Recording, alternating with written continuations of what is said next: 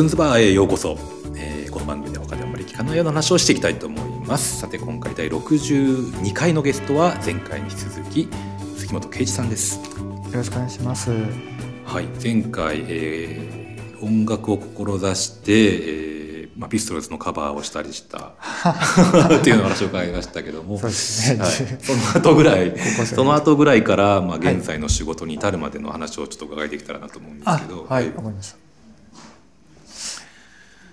はい、何学校学校学生時代から、まあ、あそうですね。CD その作曲するようになっていろんなところに送ってそうですね、いたとレーベル、ははいい、はい。そしたらその後どうなりました？その後でも、えーっと。あのー気に入ってくれたレーベルの方がいて、はい。東京のレーベルなんですけど今はもうないと思うんですけどそこで、まあ、アルバム出さないかってことではい、出さしだ出していただいて、はい、もうスモスムーズですよねすごい。いやうん挫折挫折とかあるんですか今？挫折何が挫折でこうあっていうのはあるんで 特にあのーでも音楽目指してる人だといろいろあると思うんですよ。やっぱりその、はい。デビューできないバイバイトしてとか食えないとあもちろかんでも東京出てきたけど帰るとかみたいな。まあはい、テストは言わないかもしれないですけど。とまあそもそも、うにはい。なんつうんですかねメジャー志向というかではない。音楽的にもそのメジャーな音楽ではないので、はい。まずまずそこはまず目指してなかったですね。はい、うん。あの自分の表現として、うん。えー、と音楽をやっていただけで、うん。ただそのなんであんま普通にアルバイトとかしながら曲はそこはそこはあそこはみんな皆さんというか 全然いいし。並行活はいでやってたんですね。はい。普通に働きながら、はい。えー、と仕事終わったら曲作ってみたいな、まあ、そんな感じで。で、えー、とリリースしてもらえるってことでリリースして、でそれがすごいいいかいいきいいきっかけになって、っていうのは、えっ、とその レーベルからリリースしてもらう過程をこう、まあ、少し見させていただいて自分の作品もはいはいはい。リリースするってことになって、はい。でそれがなんか自分でもやってみたいなって思ったんですよねその時に。あレーベル的な仕事、はい、レーベルをやってみたいなって、うん。自分の作品だけじゃなくていろんな人の作品を自分がこう自分の感覚で選んで、うんうん。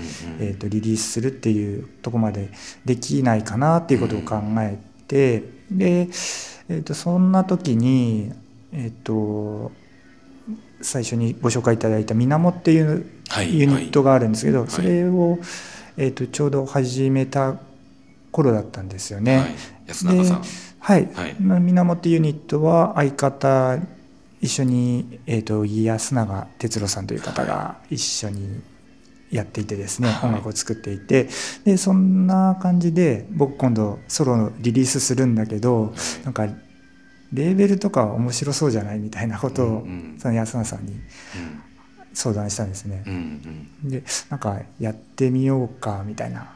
はいはいあの感じで。そそその感じ。でそのぼそっとした感じで。まあ、そのレーベルを始める時どうこうどういう言葉で誘ったとか一緒にやろうって言ったのか分かんないんですけど、はいまあでもその「みなも」っていうユニット始まっててこの「みなも」安永さんとはもうやってた？やってたんです。やり始めてたんですよね。で、まあ、これもなんか音楽の形として、はい。当時だと CD とか媒体に載せてなんかこう売ったりしたいねっていうことはあったんで、まあ、ちょうどそのタイミングでレーベルもじゃあ一緒にやろっかみたいなことになってはい。レーベルを始めたんですよね。みなもはいっていうのは、まあ、即興そうですねね。即興音楽。て言ったらいいんですかねあとは。まあでもアンビエントとかまあ、エレクトロニカとかそういう言葉にはまってくると思うんですけど、ん。はい、すごいあの好きで僕もライブも何回か拝見したんですけど、はい撮影もしていただいてますね。ありがとうございます。一回でも明大前ぐらいでなんかお香を焚いてあのやった時ありましたよね水面でね。え本当ですか？会場に はい。明大前じゃなかったかな。どこでしなんかこう、えー、ひな壇的なあ。あの客席になっていて、はい。劇場なのかな？なんかでもあのどっかの神社かなんかでしたっけね？お寺だか神社の外でじ違いました？いやそうじゃないです室内であ室内ですか？いやあの時なんか本当に眠るかと思いましたね いや、ねまあ寝ちゃいますよね。寝まあ、お香のせいもあるんですけど、はい。はい。えーまあ、それ、えーまあ、でも家でも僕よく聞くんですけどあありがとうございます。はい。まあ、それをねすごいちゃんと形にしているのもすごいなと思うんですけどはい。その、まあ、安永さんっていうのが国用にねお勤めの方言っていいのかな分かんないですけど 方でねあの、ちゃん、はい一番、あの、僕の身近な人で一番こう、ちゃんとしてるというか。なるほど社会人ちゃんとした社会人として、はいはいしっかり経歴、しっかりこう。で僕これ偶然なんですけど安永さんとはまた別で出会ってるんですよねそうですねはい。あれびっくりしましたね。はいえ、あの加藤さんって知り合いなのみたいな。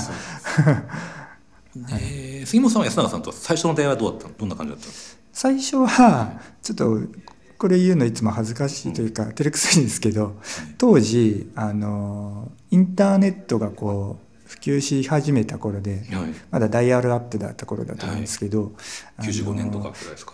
そうですね。なんか90多分78年ぐらいですか78ね、はい。僕が安田さんと知り合ったのは、なんかその音楽でもこう趣味趣向がこういろいろ細分化されたサイトがはいはい。立ち上がり始めてパソコンて、通信時代ですか？あインターネットですイねンターネットですね、はい。インターネットはインターネットなんですけどどねスケ4とかそのぐらいの時代ネッなんですけどトスケープのバージョンが4のぐらいの。そうはいそれぐらいの時代。なんかあのそういう趣味趣向がこう細分化された中で掲示板っていうのは BBS っていうのがいろいろ立ち上がってて、で僕なんかはえっとあのすやっぱインストのその音楽が好きだったんで、はい。そういうサイトでこういろいろあの趣味な人たちがうんこう、はい話書き込みをして文字だけのやり取りはいはいやり取りをしてた時代があって、でその中でななんですかねすごいやたら気が合う人がいて。なるほど。ってなっ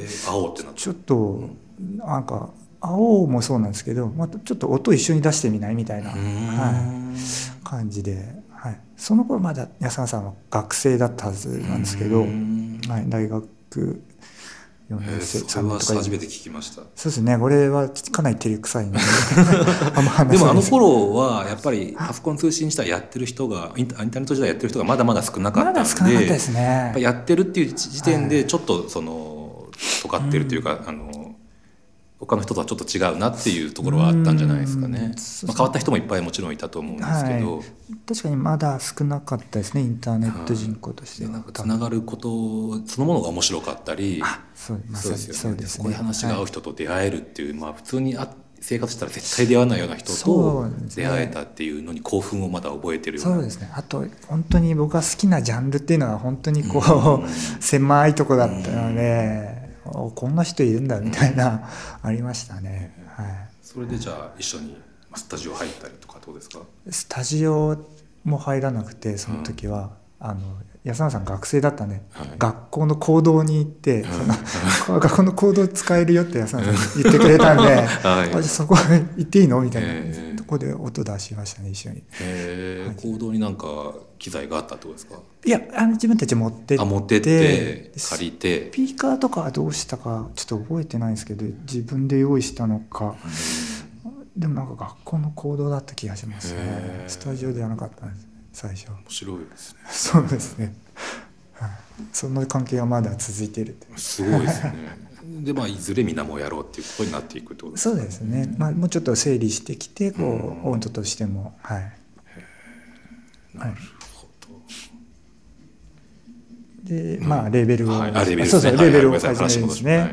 でなんでレーベルっていうのは、えー、とキュービックミュージックっていうレーベルを、えー、と立ち上げまして90 99年に、はい。はい、で最初は、まあ、水面の,、はい。あのファーストアルバムを、えー、と出したんですけど。安永さんも一緒にやってたんですねレーベル事業はい一緒に、うん。はいや,、えー、とやりました、はい。で安間さんはあのやっぱり文章とかはすごい上手なんであの言葉もすごい上手な方なんですけど文章も上手なんで、えー、とレーベルの中ではプレスリリースとかを考えてもらったりとか、うん。まあそのえー、とポップに入れるような文章を考えていただいたりとか、言葉結構結構お願いしてで僕は、えー、とお店に行って一番最初のミノなんかは、えー、と流通業者を通さないで手売りでいろんな当時はまだ CD ショップいっぱいあったんで、はいはい。個人店みたいなのも含めて、ああいう、えー、と量販店以外うんにたくさんレコードショップあったんでうんそこに直接行ってこう置いてくださいっつってはい。っていうのそういうを最初やってましたね。はい。はい。そういう時ってどういうふうなあのお金のやり取りになるんですか？売れたらいくらあかもらそうですねうみたいな。そうですね。はい。あのー申告お店の人の申告制ってことですか？まあそうですね。連絡があってはい。振り込んどきましたみたいな、とかえっ、とまあ直接お店に、回収し回収まあ集金に、まあでもやっぱ顔は出してましたかね。でどうですか？みたいな。はいとか。うんで売れてればその場でいただいたりとかもしましたし。はい。でまあそれが、はい。まあだんだんうんうん。自分たちの音源だけじゃなくてそのいろんなアーティストの方の、えー、と作品も扱うようになったので、はい。えー、と流通業者ディストリビューターと言われる方を通してうん。量販店に卸すようにもなってっていうことを、まあ、約10年間ぐらいやってました。へー。ディストリビューターの方ってはい、またちょっと話がずれますけどいう？いろいろ話そうなんですよね。そう不思議ですよね。どういう活動なのかなと形式なのかなとはい、でもディストリビューターさんは、まあいまあ、今もも当然いっぱいあるんですけど、あのいろんなレベルをはい。一挙に使って、うん。でえっ、とそのプレスリリースなんかをそれぞれのレベルから集めて、はい。でレコードショップにこう全部流してくれるんですよね、はい。こんなのが発売されますっていうのメディアはなまあないですかね。ショップのみですかね。ねはいディストリビュー。ターさんは。取りまとめ役はい。取りまとめででで全部プレスリリースをはすあの出してくれてで最終的には、えー、とレコードショップ各社にこうこの作品なんですけど撮ってくれません？みたいな感じで営業かけてくれてで何枚？このレーベルのこの作品は何枚？っていうのを全部撮ってくれてっていう感じですね。うん。でまあレベルには発注して、はい。で CD そのもの自体ももらって渡しに行くんですか？ディストリビューターって。ディストリビューターさんが全部発送してくれますね。あそうなんはい。ですねはい。へはい。ーちょっと変わった職業だなと思うんそうですね。まあそこでまああ少しマージンをまあそうですよもってちろんいう話なんですけど、はい、ねうん。はい。でもやっぱりそこで大手のレコードショップさんなんかはなか。なか個人では、個人のレベルでは置けないので、ん。そういうディストリビューターさんを通すっていうはい。ことが必要だったんですね。はい。でそつながりを持ってるのがディストリビューターだし。そうですね。そこでやっぱりそうですね。ディスト。リビューターだとはい。置いてく、なんかこうこれいいですよっていう意見がはい。はい。聞き入れてもらえたりとかそういうことなんですかね。そうですね。そのよくショップなんかに行くとこう看板みたいなポポップが展開してるじゃないですか、ああいうのとか。うこう取り付けてもらったりとか。う、ーん。持ってくるんですか？じゃああれって。あれはそうですね。レーベルの方で作って、はい。タワレコみたいな例外もあるけど、はい、置いてくれるあたたそうですね。ねタワレコさん作ってくれたりもしますけど、あでも作る場合もあります。こっちで、タワレコの場合。はいはいうんうんうんうん。うんっていうことを結構10年間やぐらいやってて、うん。で結構その間っていうのは実は、まあ、作品自分ソロ活動というか自分の作品もリリースしてたんですけど、はい。やっぱそのレベルの比重がすごく多くて、うんうん。結構そっちが中心だったんですよね実は。あの音楽の活動としては。レーベル事業レーベルあえーあ業そうか。業というか。その何でしょう？えっ、とまあ今ちょっと長簡単な流れで言うとその、えー自分のリ作リース家活動があってあるんです、はい。まあ、ベースであるんですけど、えっ、とそれと同時進行じゃないですけど、えーアーティストさん自分の気に入ったアーティストさん見つけてきて、はい。えーリリースしましょうって言って、はい。まあリ録音してしてもらったりとか、はい。作曲してもらったりして、はい、でじゃあ何日にリリースしましょう？って、はいに向けてこうパッケージも作ってで僕当時デザインの仕事やってたんで、はい。あのウェブサイトとかもはい。ああそうなんですよ。ウェブサイトもそうですし、グラフィックもやってたんで、ジャケットも僕デザインさせてもらっててずっと、うんはい、でっていうのをやってたので、うん。で割とリリースがえーっと多い時だと月1とか、うーん。まあ、各月3ヶ月に1回とか、まあ、あったんで、まあ、その作業っていうのをこうコンスタントにやっていくとはい 割とまあそれに本当かかりっきりじゃないですけどでお店にちょっと行ったりとかもありましたし。それもだから好きでやされてたってことあもちろんですよねもちろんです。はい。うんうんでそれともうそのリリースレーベルとしては、えー、とリリース以外にもイベントもあのよくやっていたので、うん。音楽イベントを、うん。主催してた。はい、主催していて、それもあったので結構もうそれだけでいっぱい いっぱいね。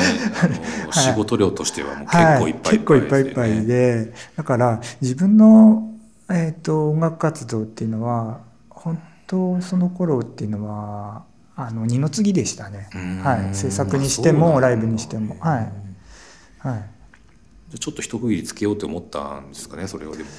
10年ぐらい続けた後あにそうですね、うん。それはちょっと自分でも、えー、と覚えていて、うん。まあ、10年ぐらいやって自分のちょっとリリースしたい音楽っていうのもちょっと変わってきたのもあったし、その音楽の媒体もだんだん移ってきた時期でもあるんですよね。うん。そのあーと CD がメインだったんですけど、僕が始めた頃は。はいはい。まあそれがデジタルにな、デジタルになったりとかして、まあ、まあそれよりはなんかこうあんまりこうピンとくるものが少なくなってきたのとあのリリースはいにうん。したいなとね。自分がこうあの自分の時間をこう使ってやるのになんかこれを出したいっていうのがちょっと減ってきたっていうのもあるし、うん。ちょっともう少し自分の音楽に時間を使いたいなとも思い始めたんですよね。はい、でそうですね、はい。そこでまあなんとなくこうレベル事業はしなくなってきたというか、うん。なるほどはい、でまあ並行してずっとあのコンポーザーとしての活動もあるはい、っていう感じですか？はい、やってそれどは、まあ、レーベル事業と並行してぐらいから始まっていくんですかね？そうですね、うん。そこはあのずっと続いてはいるんですけど、うん。まあそのレーベルやってる間は割とレベルが、ねそうなんだ、はいうんなるほどね。はい。はい。実はわかりままあ、ミュージシャンとしてやっぱりでもだいぶちょっと変わった経歴なのかなっていう気はしますけど、そうですね。なんかこう、レーベルもそうなんですけどなんか仕組みが知りたかったってなんこの音楽がこう流通されていくっていう仕組みにも興味があったんですかね。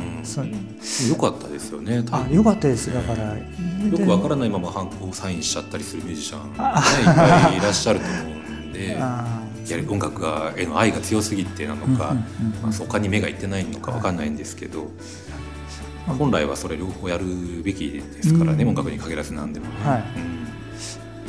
はい。